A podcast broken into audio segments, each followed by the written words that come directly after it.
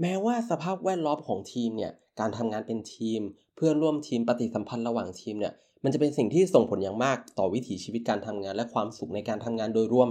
และสุดท้ายจริงๆ ก็ไปสู่คุณภาพการทำงานของพนักงานด้วย แต่เมื่อทำการสำรวจกับผู้นำแล้วเนี่ย เรากลับพบว่าสิ่งเหล่านี้ถูกให้ความสำคัญเป็นลำดับท้ายๆ จากผู้นำองค์กร It's time for a cup of culture podcast. Let's grab a cup and sit back.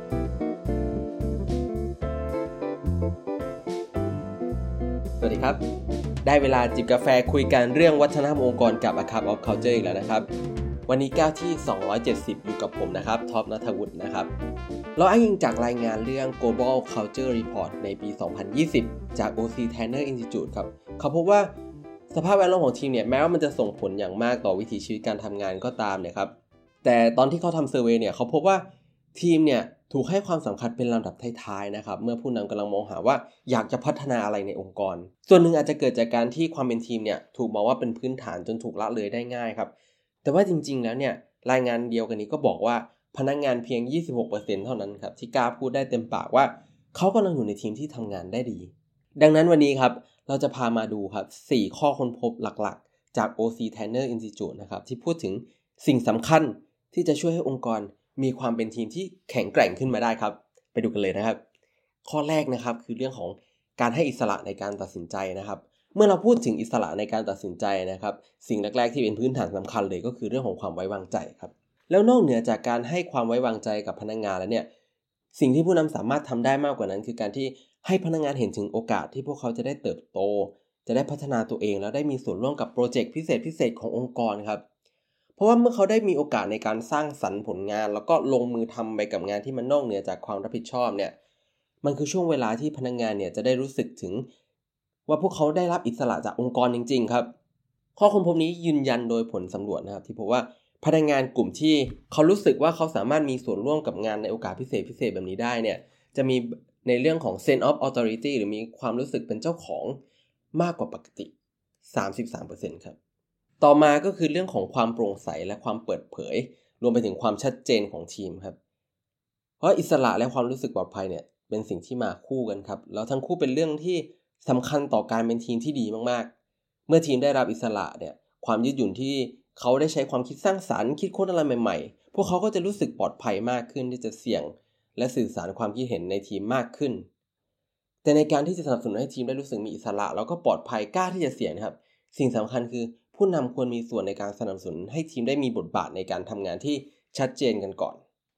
เริ่มต้นจากการที่สมาชิกทุกคนครับควรที่จะรู้จักบทบาทของคนอื่นๆ ทั้งทีมครับ ว่าตอนนี้ใครมีบทบาทในการส่งมอบอะไรบ้าง ภาระงานใครตอนนี้มากน้อยแค่ไหน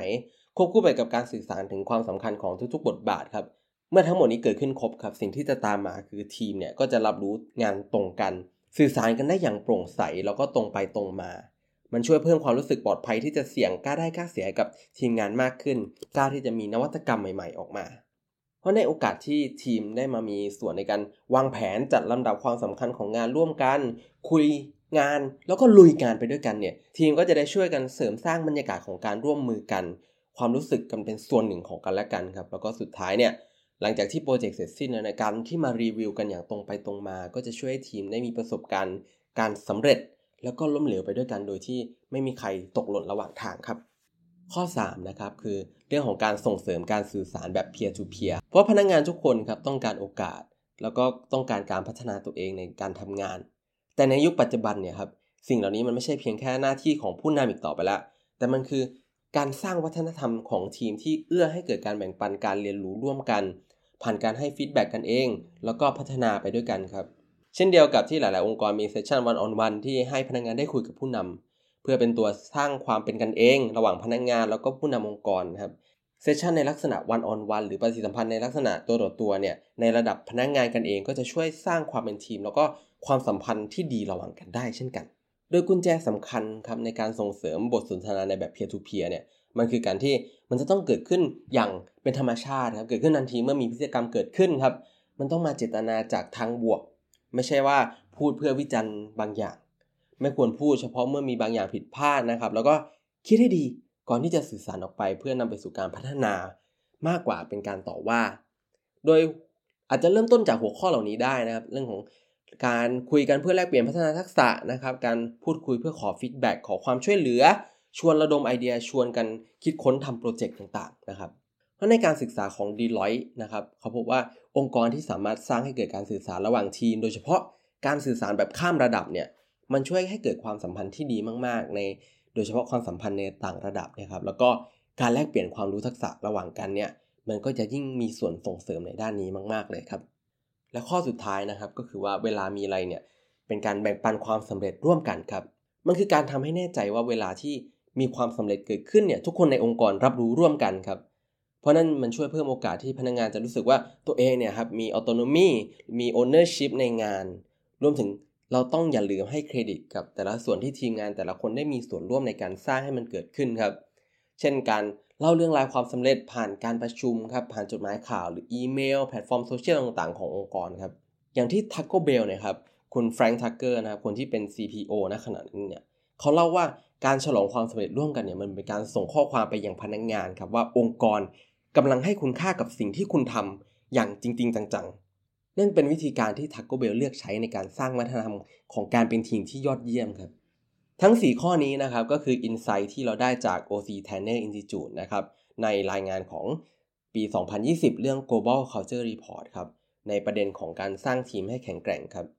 คือการที่จะมีทีมที่แข็งแกร่งได้เนี่ยต้องอาศัยผู้ทำให้พนักงงานเนี่ยรู้สึกว่าเขาปลอดภัย รู้สึกได้รับความไว้วางใจ แล้วก็รู้สึกถึงความสัมพันธ์ระหว่างกัน และสุดท้ายคือรู้สึกว่าพวกเขากำลังถูกเห็นคุณค่าครับ เพราะสุดท้ายนี้นะครับ อย่าลืมครับว่า